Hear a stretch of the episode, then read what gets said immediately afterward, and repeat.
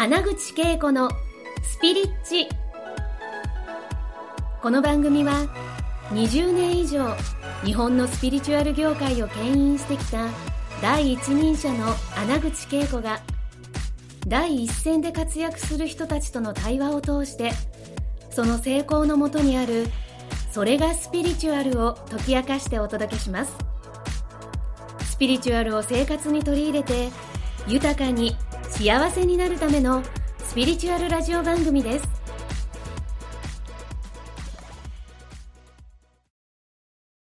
ね、はい。もうそのバシャールのフォーミュラ4つありまして、その1ワクワクする目標を持つ2そのことを全身全霊に。3だけど執着しない。しない。そして4どんな時もポジティブに。どんな時もね。でもこれがわからないわけよ。ねワクワクえ。だってもう目標持ったら絶対目標にね、結果を出したいと思って執着するじゃないですか。するする。うん。あと僕がワクワクしたら止まらないのよね、それ最高じゃないですか。うん、だからもう全身全霊になっちゃうんだけど、ワクワクしてるけどうん。できないんです、うん。動けない。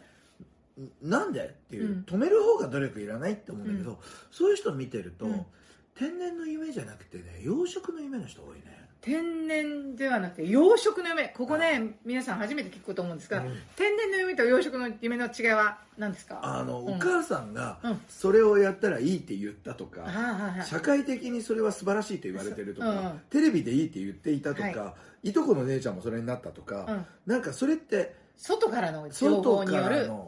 で、それが、あの自分の理想と勘違いしてしまう。うんうんうん。養殖の夢。あの喜ぶっていう字も、与えられた喜びと中から湧いてくる喜びって、はい。喜怒哀楽の喜とうん。これいただいた喜び、うん。で中から湧いてくる喜びはどっちかというと越っていうあ、はいはい、あの喜びね。うん。はい。うんうん。で越ってさお兄さんが手を挙げてるじゃない、はい。あれってなんか神とつながってるっていう意味らしいのよね、おうん。だからなんかあのサプライズパーティーってやったことあるじゃないありますあります。いやうん。もうエレベーター乗りましたもう2分で来ますみたいなもうめっちゃワクワクするじゃない、はいあれ越なんですよ。えはい。でやってきてえ何？みんないるじゃない。えこれ？サプライズパーティー？これ喜びの方。ああ、なるほどね。与えられた方、はい。だから与えられた夢はやっぱり養殖の夢だよね、なるほどね。うでん中から出てくる出てくる夢。止められないよ止ねまらないですし、次から次に湧き上がってきますよね。だし、はい。叶わなくっても、うん。毎春叶ってるよね、うん。越だから、エスだから。うん。そう。なんか形はこだわらない。イクオル結果にこだわらず湧いてくるんですよね。うん。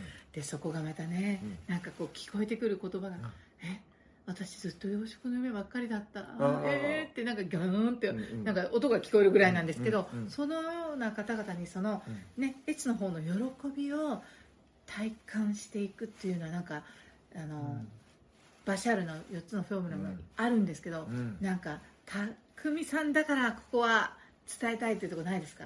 内側からのその喜びに自分から湧き上がってくること。を子供の時それしかなかったんだよね。もうやっぱりそうなんですよね。時間も変わらずその後先考えずいろんなことがねそうだよね、あの子供時代の自分をまずは体、まあ。再体験する。まあだから子供のように生きていけばいいんだ子供のようにに生きればいい。あのやっぱりさ知らない間に自我っていうその既製品の服を着せられちゃって、うん。でそれが己のごとく感じてるんだけど、うんうんその妖怪ウォッチ買ってだったらダメですって言うともうエクソシストみたいになってさ 暴れて買ってもらうじゃない、うん。あれぐらいもう自分のウォンツしかないまま生きてきたんだけど、うんダメよとやりたいことばっかり優先してたらダメだと、うんやらないといけないことをちゃんと優先してうん。宿題が終わったら校庭でドッジボールしていいですうん。みたいな、うん。なんかこうトレードするようになりだして、まあ条件付きですよねうんそれはね、うん。でそのうち気が付くとやらないといけないことが溢れ出して。でそれが先にどんどんとうん。頭の中からこうなんか出てくるみたいな、うん。でやりたいことが分からなくなっちゃったっていう、うんあの完璧に見失ってるよね。確かに確かに本当にそうですよね。でバシャールにそれを聞くと、うん。目の前の小さなワクワクを、うん。えー、と選択しろと。はい。でそれを選択し続けているとボスキャラが出てくるっていうふうに言うんだうんよね、うんで A と B があったら AB テストやって、まあ、両方ともかすかなワクワクなんだけどどっちの方が背が高いかを比べてうん。その背の高いワクワクを選んで、うん。でやってる間にあら出てきちゃったっていうことになるんじゃない？ですね。ぜひ皆さんもね体験いややり続けることですよね。小さなワクワクをね、もしなんかその内側から湧き上がってくるワクワクになんかアクセスしてないと感じたらねちっちゃなところからやったらいいですね、であの、うん。大きなワクワクがあって、はい。そうすると大きなワクワクのためにやらないといけないことがあるじゃない？はい、でこのやらないといけないことと目の前にうん。関係ないワクワクが出てきた時、はい。どっち選ぶんですか？って馬車に聞いたことある。聞いたことなんだそれ。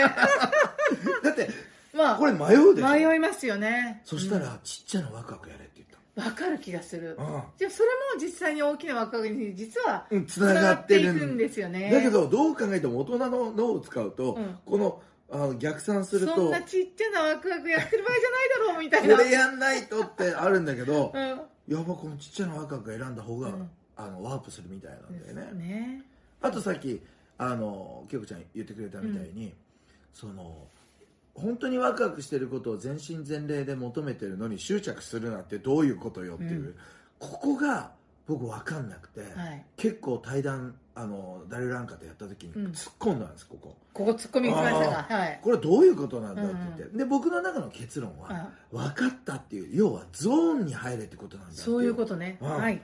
で我を忘れうん。時を忘れた時に人はとんでもない成果を、うん。だけどそこへゾーンを一回体験するとまたゾーンを体験したいという執着が生まれた瞬間にもう二度とゾーンゾーンはない。となるとよ。と 逆算的に考えると私このことをやってると我を忘れるわ、うん。私このことやってると時を忘れるわってありますよね、ありますあります。何何やってると忘れます？私ね最近ハマってあのもう昔もハマってたけどまたリリバイバルしたコールドプレスジュースを作ること。うん。オーガニックのケールとかオレンジとかねキュウリとかその本当に野菜をこのここう野菜サラダで食べたらボール2個分ぐらいをやったらボトルに1杯分ぐらいしかないならないの、うん。こうやってねやってたらもうこれが私の中にこの要はドドリンクじゃもうそそのそそれをもうもうやってたらもうすごい楽しいんです、うん。そういうちっちゃなことだけど毎日のことでうん。すっごい大好きなこと、あそうこれ他人軸の人が聞くと、うん。コールドプレスジュースを作らないといけないんだと思うんだよね、うん、そういうね。れが面白いよね。あそうだよね、うん。私にとってもねもう私の中に染みていくあのあのコールドプレスジュースがそして私の肌にももう全私のボディに細胞にまで流れていくみたいな感覚なんですよ。もうだからそれはもう夢中になっちゃ面白い、うんこうやって我を忘れ時を忘れる。これを使ってこのそのパッチワークをしていってコラージュをしてう、いって、うんうんうんそれで本当に叶えたい夢を叶えちゃえばいいんだよね。そういうことですよね。でここにはうん。執着がない、ないわ。だって楽しいもん、うんうん、そうですよね。あの周りの大人から言うと、うん。あんた大丈夫？っていう最近あなたを見てるとお母さんは心配よっていうぐらいハマってるわけじゃない、そうですよ、でそのハマってることうん。のパッチワークでうん、成し得たい絵を作っていくっていうことなんだなっていうのが分かったわけ。はい。これが123じゃない。なるほどね。目標を全身全霊執着しない。執着しない。で今度は毎春うん。あのポジティうん。ブでねポジティブにポジティブにポジティブにって3回思ったらもうネガティブじゃん。だからその状態がその毎週毎週ポジティブではない状態になりますよね。でそれもダリル・アンカに突っ込んだわけ。突っ込んだか。すごいな。ずっとポジティブでいられないんだけどどうしたらいいの？っつって言ったら94ネガティブで51ポジティブだったら OK って言うのよ。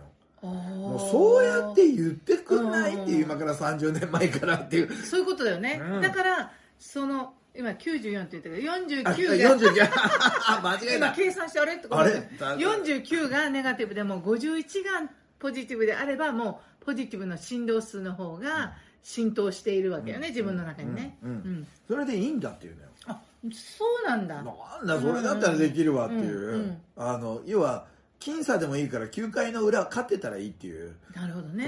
うん。だってネガティブになるよね、まあ、いろんな出来事を人間関係の中で日常ね、うん。それと自分が予期せぬ嫌なことパンって起こることがあるもんね、うん。うん。ドンって落ちますよね、うん。でもネガティブっていう感覚を失ったらさ、危険察知能力なくなるしね。本当だよね。本能的な部分で。だいぶネガティブに助けられてるじゃない、はい、でこれが4つのフォーミュラなんですよね、はい、でね5つ目があるの。5つ目があるそうですよ。で、はい。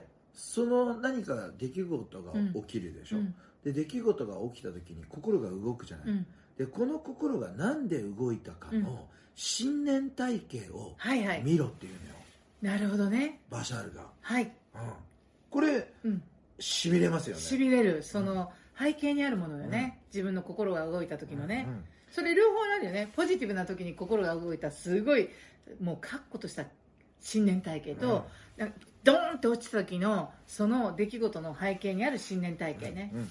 そっちを気づいたらうん。クリアにすればいい、クリアになると、で例えばポルシェ乗りたいって言ってる人がいた時に、うん。あの5人いたら5人とも同じようにポルシェ乗りたいから同じ人たちだと思えば、うん。実は信念体系を見てみると5種類に分かれてるわけよ、ポルシェが在外ですよこれ。はい。例えばよ。例えばね。うん、で5つに分かれてんの。もう俺はポルシェ、いや分かんないよ。あわかんない例えばね。6つ7ついっぱいあると思うけど、例えば1人の人はなんでポルシェ乗りたいのっていやもうポルシェでしょと、うん。でなんでポルシェでしょって思うんですかっていうといや実はねってもう大好きな女の子がいたんだけど振られちゃったと。うん。でそいつが次付き合った男がポルシェのポルシェだったと。あだから俺は絶対ポルシェに乗るんだ、うん。っていう人もいるじゃん、ーうん。要はポルシェに乗る人はあの人に愛されるほど価値があるって思ってるっていう、こういう人もいるよね。いますいます。かと思えば大学の時にレースをやっていて、うん。その憧れる先輩がなんとポルシェカップに出てはい。大活躍をしてえ僕はそこまでいけなかったと。うん。だけど